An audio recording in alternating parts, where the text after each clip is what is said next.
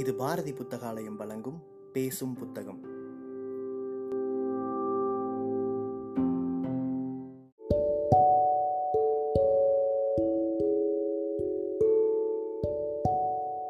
Book day இணையதளத்தின் மூலமாக முன்னெடுக்கப்படும் வாசகர்களுக்கான வாசிப்பு போட்டியில் தேர்வான சிறுகதையை கேட்க இருக்கிறீர்கள்.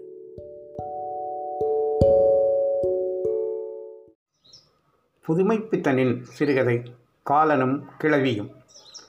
வெள்ளைக்கோவில் என்றால் அந்த பகுதியில் சுடுகாடு என்று அர்த்தம். ஆனால் அது ஒரு கிராமமும் கூட. கிராம முன்சீப்பு முதலிய சம்பிரமங்கள் எல்லாம் உண்டு. ஊர் என்னமோ அப்படி அப்படித்தான். வெள்ளைக்கோவிலுக்கு போகிறேன் என்றால் உலகத்திடம் செலவு பெற்றுக்கொள்வது என்பது அந்த பகுதி வாசிகளின் வியாக்கியானம். ஆனால் வெள்ளைக்கோவிலுக்கு போய் திரும்பி வருகிறவர்களும் பலர் உண்டு. ஏன்? சுப்பு நாடான் தினசரி காலையும் சாயங்காலமும் அங்கு போய்தான் ஏழை மக்களுக்கு கஷ்டத்தை மறக்க வைக்கும் அமுதத்தை இறக்கி வருகிறான். மாடத்தி தினசரி அங்கு போய்தான் சுள்ளி பொறுக்கி கொண்டு திரும்புகிறார். ஆனால் இப்படி திரும்புகிறவர்களை பற்றி மட்டிலும் நினைவு வருகிறதில்லை போலும் அவ்வூர் வாசிகளுக்கு. அந்த பிரதேசத்திற்கு சென்றும் வெறுங்கையுடன் திரும்பி வரும் நிலைமை ஒரே ஓர் ஆசாமிக்கு ஏற்பட்டது. அவர்தான் தர்மராஜா. இந்த சமாச்சாரத்தை பற்றி வெள்ளை கோயில்காரருக்கு தெரியாது. ஏனென்றால் மருதாயி புகையும் சுடுகாட்டுக்கும் சலசலக்கும் பனை விளைக்கும் இடையில் உள்ள ஒரு குடிசையில் வசிக்கும் கிழவி. மருதாய்க்கு இந்த விலையில் பனைகள் சிறு விடலிகளாக நின்றது தெரியும். அது மட்டுமா? கும்பினிக்காரர்கள் பட்டாளம் அந்த வழியாக சென்றது எல்லாம் தெரியும். அந்த காலத்தில் மருதாயியின் பறையன் நல்ல செயலுள்ளவனாக இருந்தான். வஞ்சகம் இல்லாமல் குடிப்பான். மருதாயிக்கு அந்த காலத்திலிருந்தே மிடுக்கு சொல்லி முடியாது. அறுப்புக்கு சென்றுவிட்டு களத்திலிருந்து மடிநிறைய கொண்டு வரும் நெல்லை கல்லாக மாற்றுவதில் நிபுணி. சதிபதிகள் இருவரும் இந்த லட்சியத்தை நோக்கி நடந்தால் வெள்ளைக்கோயில் பக்கம் குடியிருக்காமல் வேறு என்ன செய்ய முடியும்? மருதாய்க்கு பிள்ளைகள் பிறந்தன. அவையெல்லாம் எப்போவோ ஒரு காலத்தில் நடந்த சமாச்சாரம் கனவு போல. இப்பொழுது பேரன் மாடசாமியும் எருமை கிடாவும் தான் அவளுடைய மங்கிய கண்கள் கண்ட உண்மைகள். கிடாவை வெளியில் மேய விட்டு கொண்டு வருவான் பேரன். கிடாவும் நன்றாக கருகருவென்று ஊரார் வயலை மேய்ந்து கொழுத்து வளர்ந்திருந்தது. வாங்குவதற்கு ஆள் வருவதை மாடசாமி எதிர்பார்த்திருந்தான் மாடசாமி அவளுடைய கடைக்குட்டி பெண்வழி பேரன். கொஞ்சம் துடியான பெயர். பாட்டனின் ரத்தம் கொஞ்சம் ஜாஸ்தி. அதனால்தான் மாடு மேய்க்கிற சைக்கிள் கிழவியை குடிசையில் போட்டுவிட்டு போய்விடுவான். அவனுக்கு ஒரு பெண்ணை கட்டி வைத்தால் தனக்கு இந்த குடிசைக்காவல் ஓயும் என்று நினைப்பாள் கிழவி. தன் கைக்கு ஒரு கோல் போல அவளுக்கும் ஒரு உதவிக்கட்டை தேவை என்று நினைத்தாள். காலத்தின் வாசனை அறியப்படாத யமபுரியில் சிறிது பரபரப்பு. யம தர்மராஜா நேரிலே சென்று அழைத்து வர வேண்டிய ஒரு புள்ளியின் சீட்டு கிழிந்து விட்டது என்பதை சித்திரபுத்திரன் மகாராஜாவிடம் அறிவித்தான். சித்திரபுத்திரனுக்கு ஓலைச்சுவடிகளை பார்த்து பார்த்தோ என்னவோ சிறிது காலமாக பார்வை அவ்வளவு தெளிவில்லை. நேற்றும் இன்று மற்ற லோகத்தில் மாறுதல் ஏற்படுவது ஆச்சரியந்தான் இருந்தாலும் உண்மையை மறைக்க முடியவில்லையே. தர்மராஜாவின் சிங்காதனத்தின் மேல் அந்தரத்தில் தொங்கும் ஒளிவாளின் மீது மாசு படர்ந்து விட்டது. காரணம் மகாராஜனின் தொழிலிலும் மனதிலும் மாசு படர்ந்ததால் என்று கிங்கரர்களுக்குள் ஒரு வதந்தி. மகாராஜாவும் தம் முன் வரும் உயிர்களுக்கு நியாயம் வழங்கும் போதெல்லாம் அடிக்கடி உயர அண்ணாந்து வாளை பார்த்து கொள்வாராம். போருக்கு முதல்வனையும் ஊருக்கு முதல்வரையும் மகாராஜாவே நேரில் சென்று அழைத்து வர வேண்டும் என்பது சம்பிரதாயம்.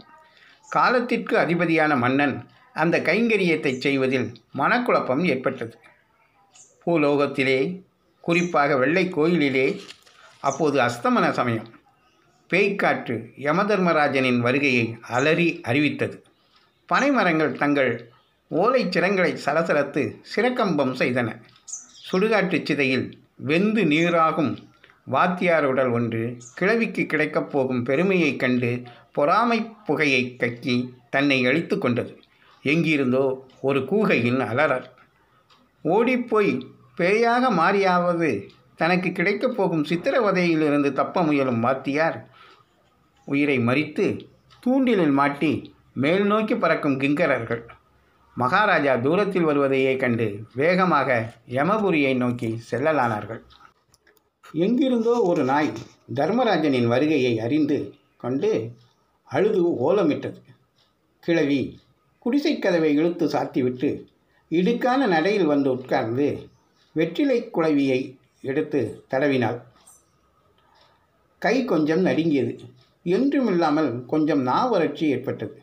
சவத்து பயல அந்தில சந்தில தங்காத மாட்டை ஓட்டிக்கிட்டு வந்துருன்னு சொன்னா மோதி என்று சொல்லிக்கொண்டே தண்ணீர் கலையத்தை எடுத்தார் புறக்கடையில் திடுதிடுவென்று எருமைக்கடா வந்து நின்றது. அதன் மேல் இருந்த கருத்த யுவன் குதித்தான் ஏழை மாடா எத்தனை தடவை தான் உங்ககிட்ட சொல்லி மாரடிக்க? மோதி. தொழுவில் கட்டி பருத்தி விதையை அள்ளி வை பாளையங்கோட்டை எசமா வந்துட்டு இருந்தாவ நாளைக்கு கடாவை கொண்டாட சொன்னாவ? என்றால் வந்தவனை பார்த்து. வந்தவன் தான் யமதர்மராஜா. பாவம் கிழவிக்கு அவ்வளவு கண் பஞ்சடைந்து போய்விட்டதா? என்று அவன் மனம் இழகியது. கிழவியின் கடைசி விருப்பத்திற்கு தடையாக ஏன் இருக்க வேண்டும் என்று எருமையை தொழுவில் கட்டிவிட்டு பருத்தி விதையை அள்ளி வைத்தான். பூலோக தீனியை கண்டிராத எருமை திரு திருவென விழித்தது. கிழவி திடுக்கிட்டு விடாமல் இதமாக வந்த காரியத்தை தெரிவிக்க வேண்டும் என்று நினைத்து கொண்டு குடி குனிந்து குடிசைக்குள் நுழைந்தான் யமன். ஏலே ஐயா அந்த வெத்தலை சருகை இப்படி தள்ளி போடு என்றாள் கிழவி. வெற்றிலையை எடுத்து கொடுத்துவிட்டு அது இருக்கட்டும் கிழவி நான் யார் தெரியுமா? என்னை நல்லா பாரு நான் தான் என்று ஆரம்பித்தான் யமன். என்ன குடிச்சுவிட்டு வந்தியாலே? எனக்கு என்ன கண்ணு பொட்டையா போச்சுன்னு நினச்சிட்டியாலே? கிழவிக்கு அவன் நின்ற நிலையை பார்த்ததும் மத்தியான சம்பவம் ஏதோ நினைவுக்கு வந்தது. சிங்கி குளத்தா அவளை அவள் தான் சொக்கி அவளை பார்த்திருக்கியால நேற்று கூட சொல்லி பொறுக்க வந்தாளே. அவள் அப்பங்காரன் வந்திருந்தான். உனக்கு அவளை பிடிச்சி கட்டி போட்டுட்டா நல்லதுன்னு நான். என்ன சொல்கிறேன் காலத்தின் அதிபதியான காலத்தின் எல்லைக்கு அப்பாற்பட்ட யமதர்மராஜன் நடுநடுங்கினான். நான் தான் யமதர்மராஜன் என்று அவனது வாய் உளறியது. பயப்பிராந்தியில் வாய் உண்மையை கட்டியது ஆனால் அந்த உண்மை கிழவியின் உள்ளத்தில் பயத்தை ஏற்படுத்தவில்லை. குடிச்சு போட்டு தான் வந்திருக்க. உங்கள் பாட்டன் குடிச்சு குடிச்சு தான் தொலைஞ்சான். அதான் வெள்ளக்கோயில் குடிசை. நாசமாக போகிறதுக்கு நாலு ஒளி வேணுமா? விதி யாரை விட்டது என்றாள். விதியை பற்றி நினைத்ததும் கிழவிக்கு என்றுமில்லாத தளர்வு தட்டியது. மூச்சு திணறியது. யமனுக்கு கால்களில் தெம்பு தட்டியது. விதிக்கோலை பற்றி தன் ஆட்சியை நிலைநாட்ட நிமிர்ந்தான்.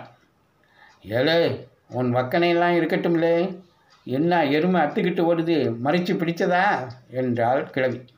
எதேச்சையாக அலைந்த வாகனத்தை கட்டி போட்டு பருத்தி விதை வைத்தால் நிற்குமா? என்று நினைத்து கொண்டே வெளியேறி வந்து சமிகை செய்தான் யமன்.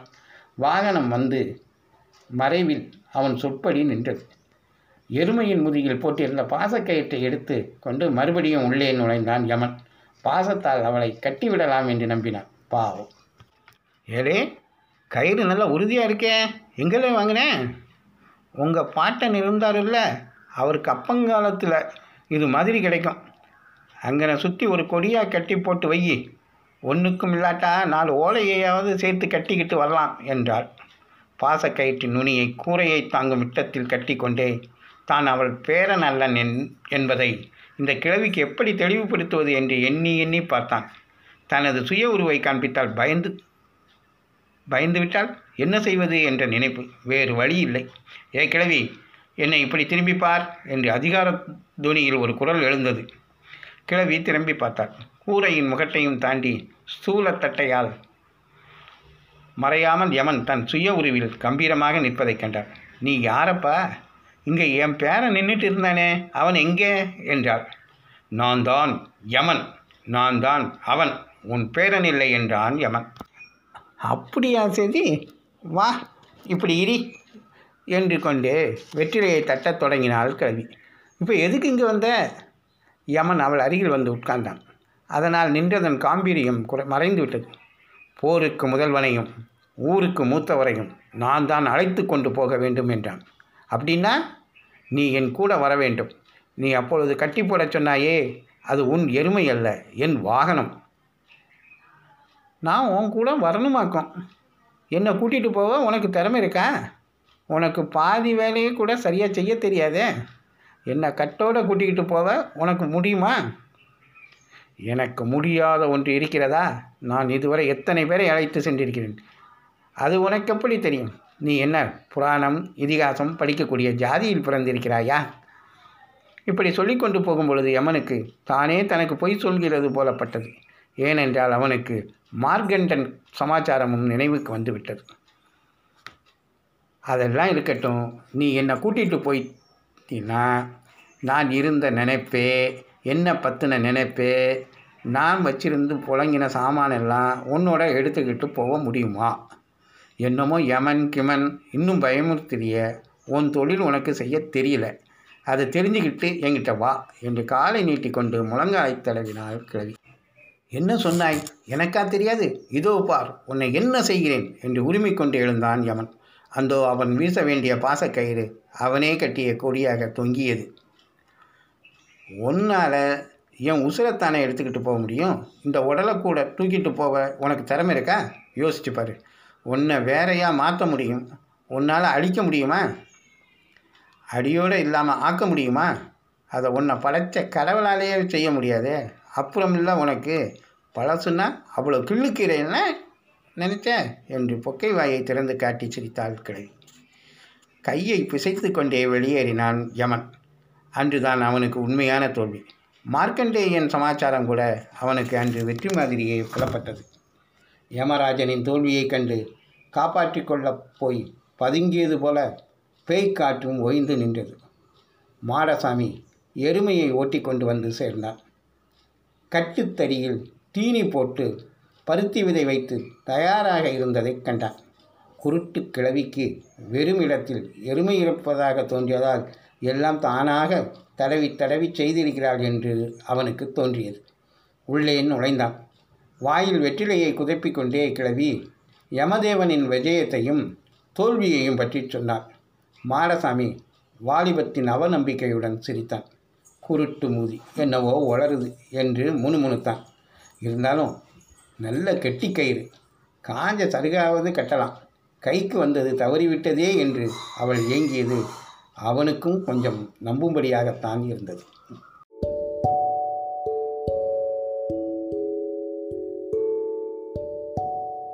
சிறுகதையை கேட்ட வாசகர்கள் தங்களுடைய கருத்துக்களை மறக்காமல் அனுப்பி வைங்க. புக் டே இணையதளம் மூலமாகவோ அல்லது நாங்கள் கொடுத்துருக்கிற வாட்ஸ்அப் எண் மூலமாகவோ அல்லது எங்களுடைய சமூக வலைத்தள பக்கங்களின் மூலமாகவோ உங்கள் கருத்துக்களை மறக்காமல் தெரிவிங்க. கருத்துக்களின் அடிப்படையில் தேர்வாகும் சிறந்த வாசிப்புக்கு பரிசளிக்கப்படும்